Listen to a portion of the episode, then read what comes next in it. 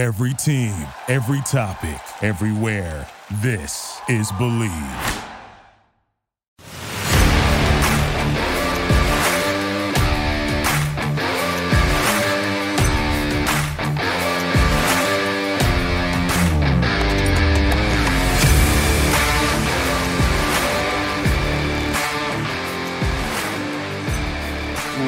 What's going on, everybody, and welcome in the start of a brand new week, Monday, June 5th. I am your host, Ryan Fowler from the Draft Network. Today, we are talking the five most important figures and faces on the offensive side of the ball this year for the Burgundy Gold. It's not just players, could be a positional group, it could be a coach as well. So, again, the five most important figureheads on offense for the Burgundy and Gold this year. Let's kick it off. We got, as we said here today, again, Monday, June 5th, start of a brand new week.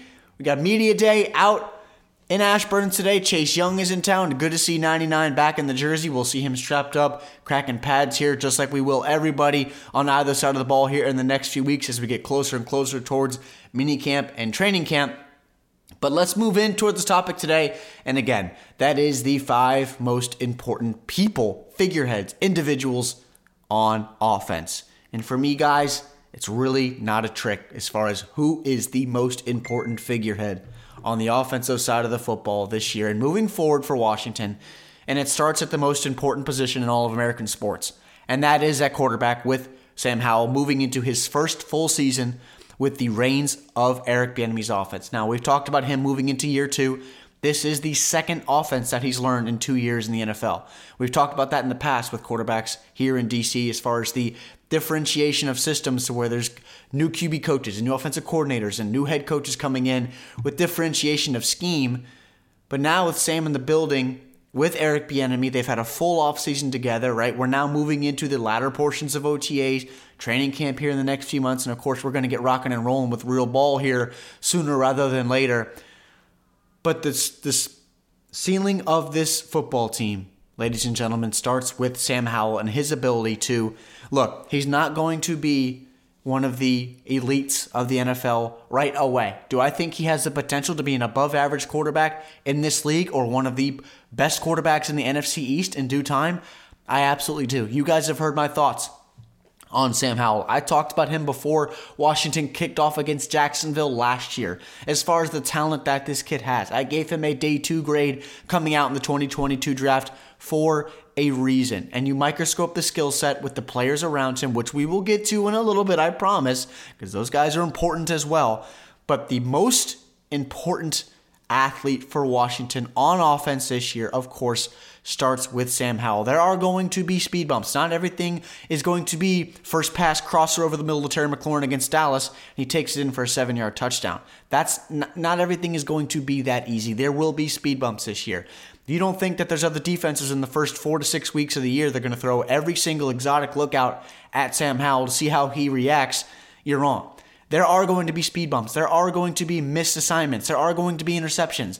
That is just how the, the track goes, the journey goes, the path goes with young quarterbacks under center. But when you have the guys around him and the shoulder to lean on and the voice in your headset in the form of Eric Bieniemy and the individual that Ron Rivera can be as far as a leader of this team and allowing Eric Bieniemy to say, "Look, Eric, this is your offense, not mine. My hand, my fingerprints aren't on it." Right, with him and Scott Turner, sometimes we talked about there were differentiations as far as what do they want to do offensively, run game, pass game. What type of offense are they? With Eric Bieniemy, whatever he wants to do, he's going to do. Run, pass, play action, RPO, all of that's going to be involved every single week, and it's going to differ as far as whatever defensive scheme that they face. But bottom line, guys, is where Washington's success starts, whether it's the whether they're picking in the top 10 next year or they're picking in the bottom half of the draft as we move into 2024, it is going to be on the success an immediate grace period to where you hope it's not too long. You don't want it to be 10, 12 weeks. You want it to be hopefully three, four weeks to where, look, not saying you have to be perfect right away. It takes time, it takes development. And I think we've gotten away from that a lot in the evaluation process because we've seen the likes of Patrick Mahomes, of Joe Burrow, of Justin Herbert, of these guys that come in and right away are successful.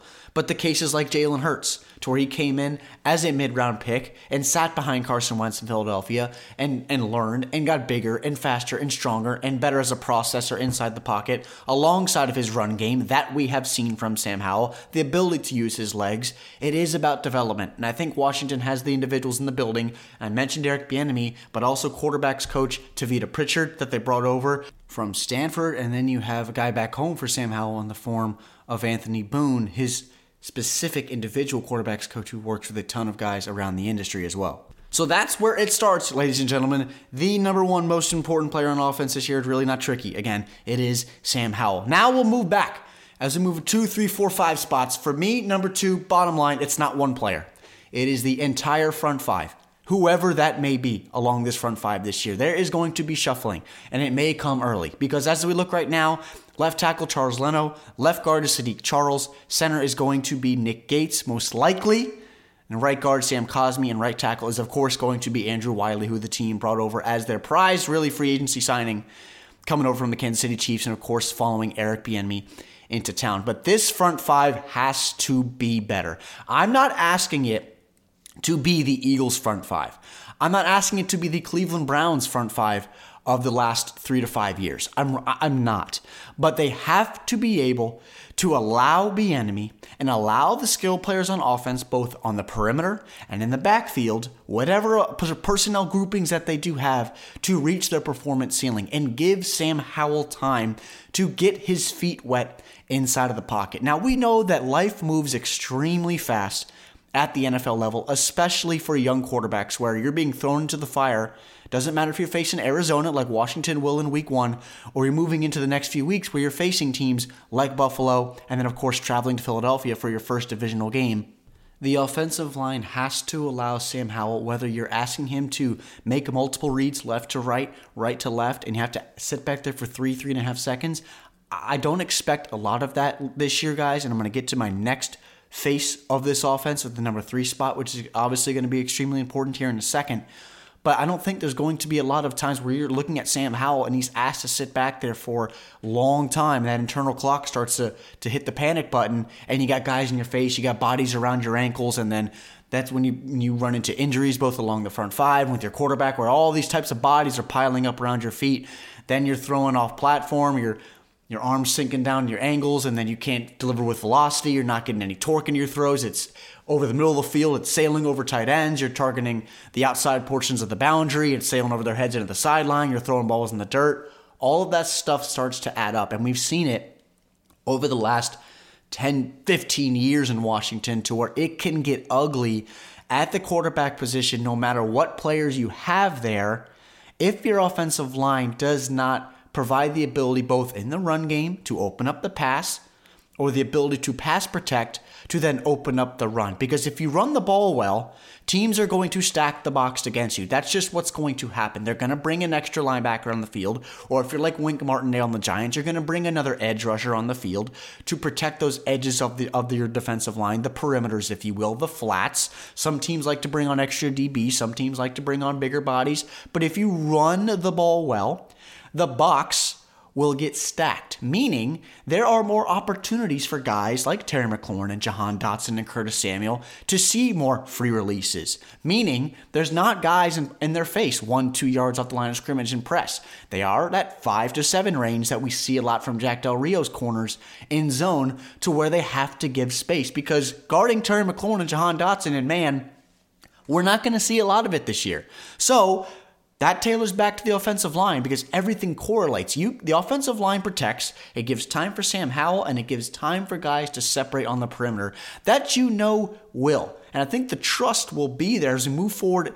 More months, more throws, more targets, more reps with Sam and the guys in the perimeter with time to be able to sit comfortably and understand look, Charles Leno's coming my blind side, I'm going to be able to sit back there for a little bit, really uncork my hips. Do I want to throw a 40 yard nine ball down the boundary and put it on the hash? Or I just want to target Logan Thomas 15 yards over the middle of the field? Or do, am I in the red zone? Do I want to throw a little fade ball to the back of Cole Turner, excuse me, the back of the end zone to Cole Turner and have him go over the top of his safety? But have the time to do so. There is not a single offense or single quarterback in football that is anything without an offensive line. That's just the bottom line. And really, the penultimate of that case is to look back at the Super Bowl, Tampa Bay against Kansas City, and Patrick Mahomes, and the effect that that Tampa Bay front seven had against Kansas City's offense when Patrick Mahomes, Patrick Mahomes is Patrick Mahomes. What he does under center is not normal. It is very unique to the game that we've seen in a long, long time, potentially ever. But the bottom line is the guys that are along the front five, especially starting with Nick Gates, or Ricky Stromberg or Tyler Larsen or some unknown name that may play center this year that is going to be tasked with communicating protections to the left and right to allow Sam Howell to keep his eyes up, everything is going to correlate from the front five this year. It really is, as far as again, in the run game, in the passing game. You run the ball with B Rob and Anthony, excuse me, Antonio Gibson, and then you, uh, you play action that opens up. Those linebackers, all it takes is one, two steps forward to try to fill that hole. It's over the top. Then you just want to sit in shotgun and you want to dissect on the outside, that's fine. Then you want to run some QB draws, QB powers, get Sam Howell's legs involved. Not saying he's going to take a ton of shots. Obviously, you try to keep that body fresh as possible under the, at the quarterback position, but forcing the defense by running the ball well and throwing the ball well forces them to cover every single slick blade of grass on defense. So, for me, my number two most important, really positional group right now, as we sit here in early June, is going to be offensive line. I don't think these top two spots will change as we move into this season. But again, Sam Howell, number one right now, offensive line as a whole is number two. Number three is not a player, it's not a positional group.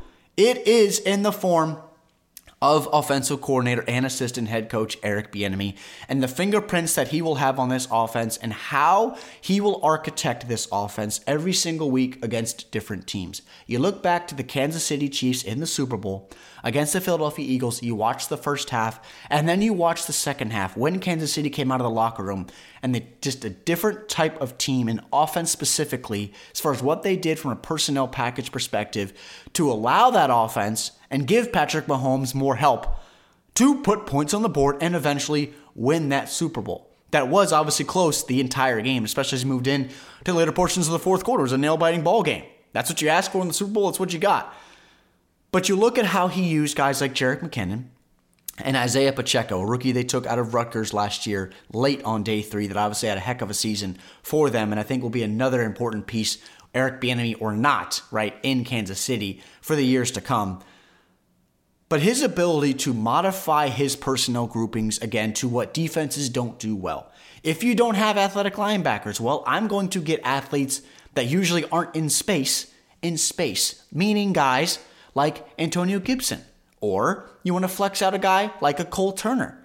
Or you want to play some pony personnel, again, with multiple running backs on the field to where you want to play Brian Robinson and Chris Rodriguez in the backfield together. Two big bruising backs, and you still want to have Antonio Gibson on the field to replace one of the tight ends, and then still have guys like Terry and Jahan on the field as well. So the personnel groupings and what Eric Bieniemy does this year, again, against the defenses that they're going to face, is going to be extremely unique from what we've seen over the last three years with Scott Turner to where the offense got extremely repetitive and extremely static with orbit motions and Curtis Samuel going in motion on every single play. It was tiring to watch because nothing changed. No matter if you're up 20, you're down 20, it was the same type of offensive. It was just looking at your play sheet. It was the same type of game script every single game. You got in the red zone. Why are we throwing the ball when you got 200, two 220 plus backs and Brian Robinson and Antonio Gibson? When you watch the Kansas City Chiefs inside the red zone, you know how you guys have seen how unique that they have gotten over the years as far as what they do from a personnel perspective with motion, where the ball is. You don't know where the ball is going when you get inside the 15 the 10 against the Kansas City Chiefs with Bieniemy and with Andy Reid. Now that Bieniemy's in Washington, again, with really an overall skill position perspective that was better than the Kansas City Chiefs last year. Now, I'm not going to sit here and compare it when they had Tyreek Hill and Travis Kelce and obviously what they did for that offense, because again, everything correlates with the man that's under center, and of course, that's Patrick Mahomes. But then you look in Washington and the guys that they do have and the ability to align the slot, align the perimeter, you want to run some motion, you want to run some return motion, you can do all different things with the skill players that we have in DC to where If the offensive line isn't doing a good job, then he has the ability, and Eric Bieniemy, of course, to modify his game to where he's not asking guys to block for three seconds. He's just asking you to engage and hold your guy up for a second, second and a half, and let me get the screen pass out. Let me send motion to the strong side of the formation, and we're going backside on you. Allow the, the, the, for the from the defensive perspective, trick their eyes, create matchup nightmares. That's what Eric Bieniemy does so well. And I think when you look at the ability of Sam Howell this year, of course it will rely upon the ability for guys on the outside to separate, and of course, as I mentioned, the offensive line and their ability to protect and displace bodies in the run game. But his ability to allow every single offensive skill position to do different things against different defenses. We are going to see that week in and week out and allow Sam Howell to get in rhythm and create that timing early in football games. The first two, three series of the ball game is so important for quarterbacks. Doesn't matter if you're Aaron Rodgers or you're Sam Howell. You have to get in rhythm in a football game because who you're facing each week, teams do different things. In the division, you face a team one time. When you face them the second time, they're probably going to do some different things. So if you hit them this one way, they're going to show something different. You keep hitting them. That's when you see guys begin to progress and guys be, reach this new level of performance ceiling.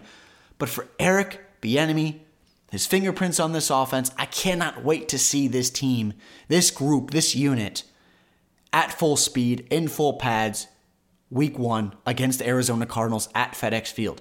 I fully believe, guys, that we will score more than 18.9 points per game this year. If you watch any other podcasts that I've been on, I've talked about the 18.9 points per game.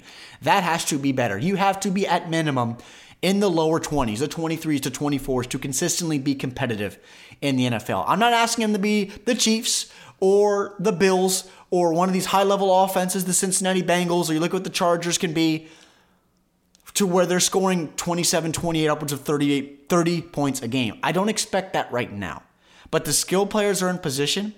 The quarterback right now, for me, in my opinion, is in position to raise the performance ceiling drastically of this offense and getting a guy, an Eric Bieniemy, with his experience, again, with skill players and the architecture and tailoring of skill sets, not pigeonholing people into roles, allowing players to do what they do best against the defenses that they face, and targeting what defenses don't do well to the players that you have. I just cannot wait to see it this year. So, my third most important figurehead on offense for Washington this fall is going to be Eric Bieniemy. Let's move to number four. And guys, this it could encompass an entire group, and we'll talk about it a little bit, but it's really one guy, and that is Antonio Gibson. Especially now with the loss of Armani Rogers, because I think Antonio is going to have a such a increased role this year. And I know the last few years since he's come out of Memphis, he's been on the field a ton.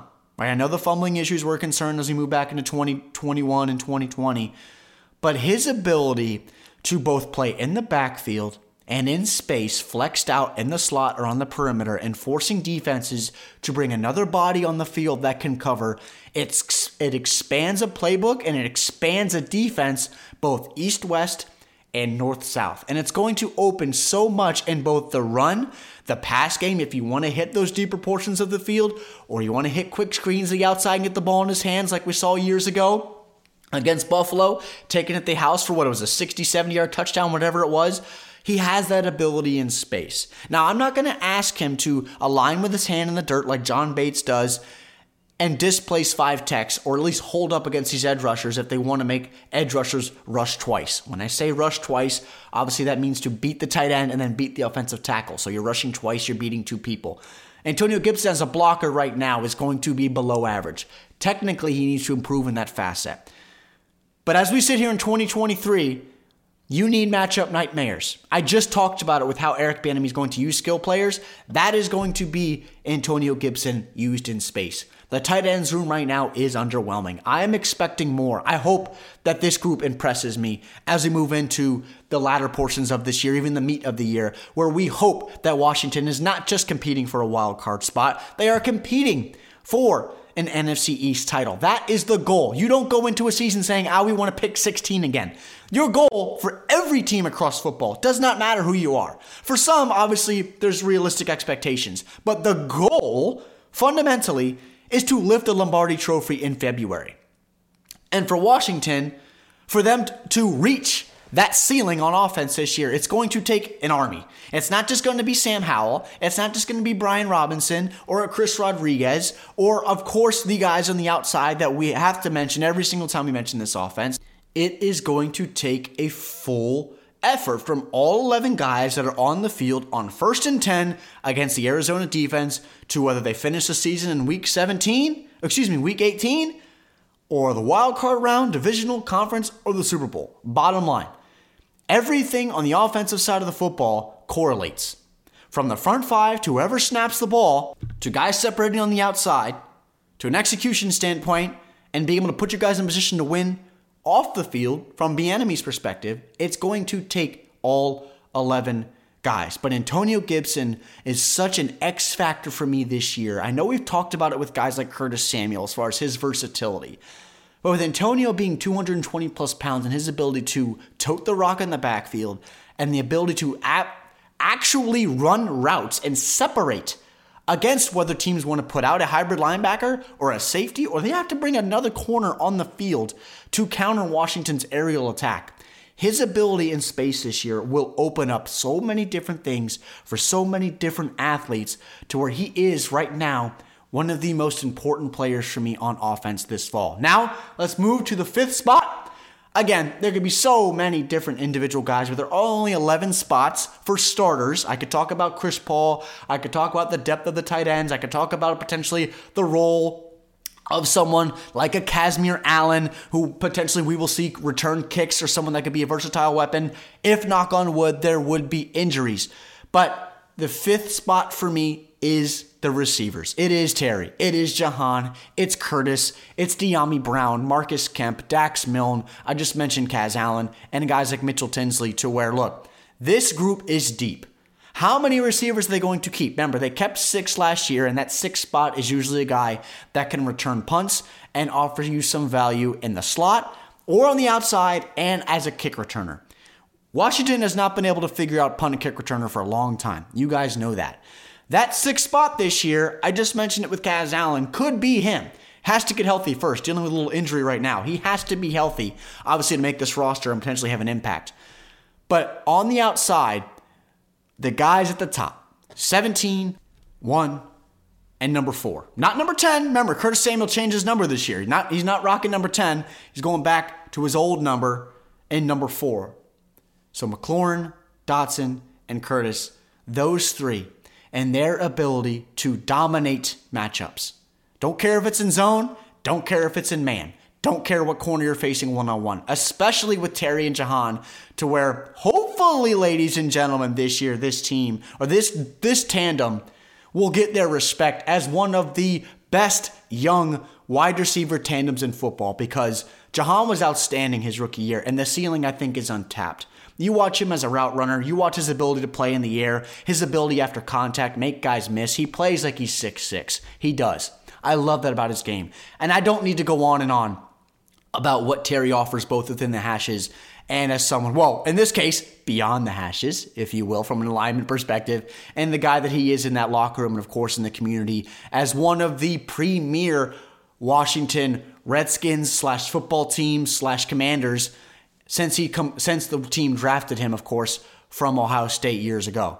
He's been excellent, and he will be excellent moving forward. It's just involving them in the game plan early. Times of the last few years with Terry waited till the second half to get him a target. That cannot happen.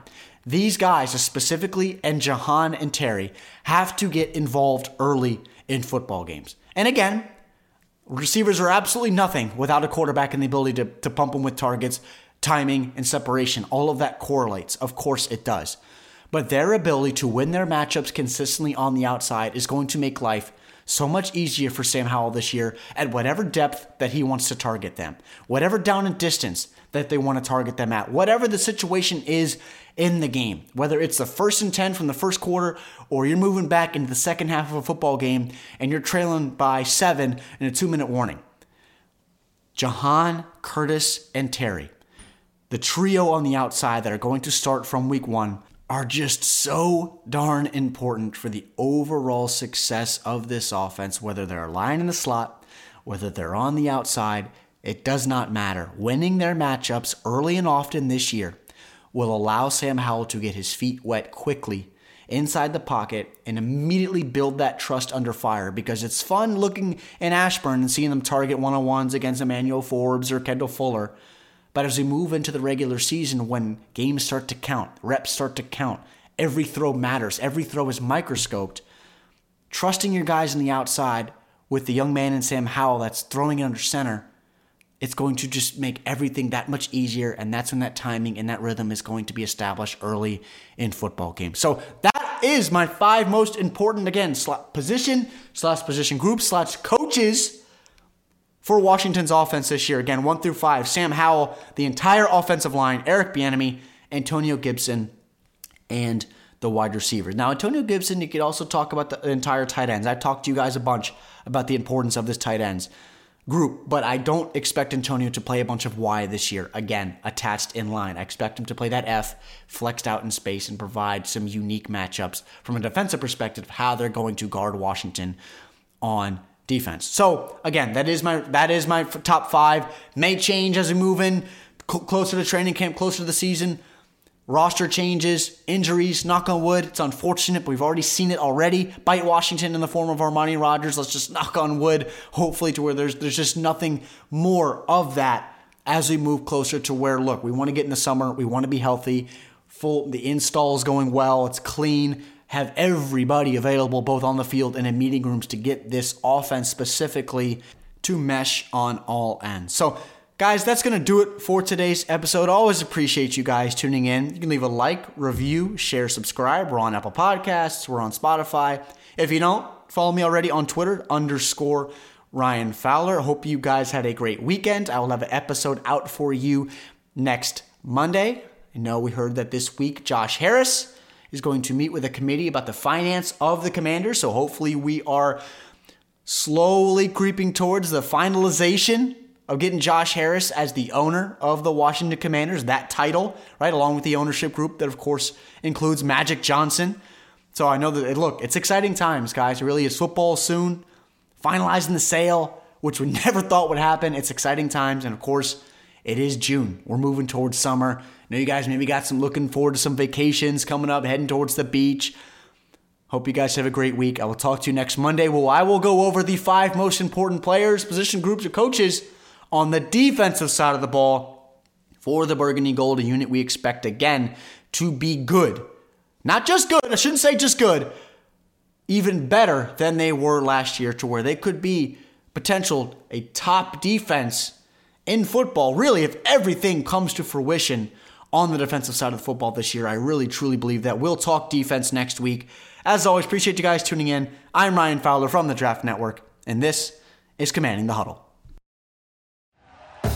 Thank you for listening to Bleav. You can show support to your host by subscribing to the show and giving us a five star rating on your preferred platform. Check us out at Bleav.com and search for B L E A V on YouTube.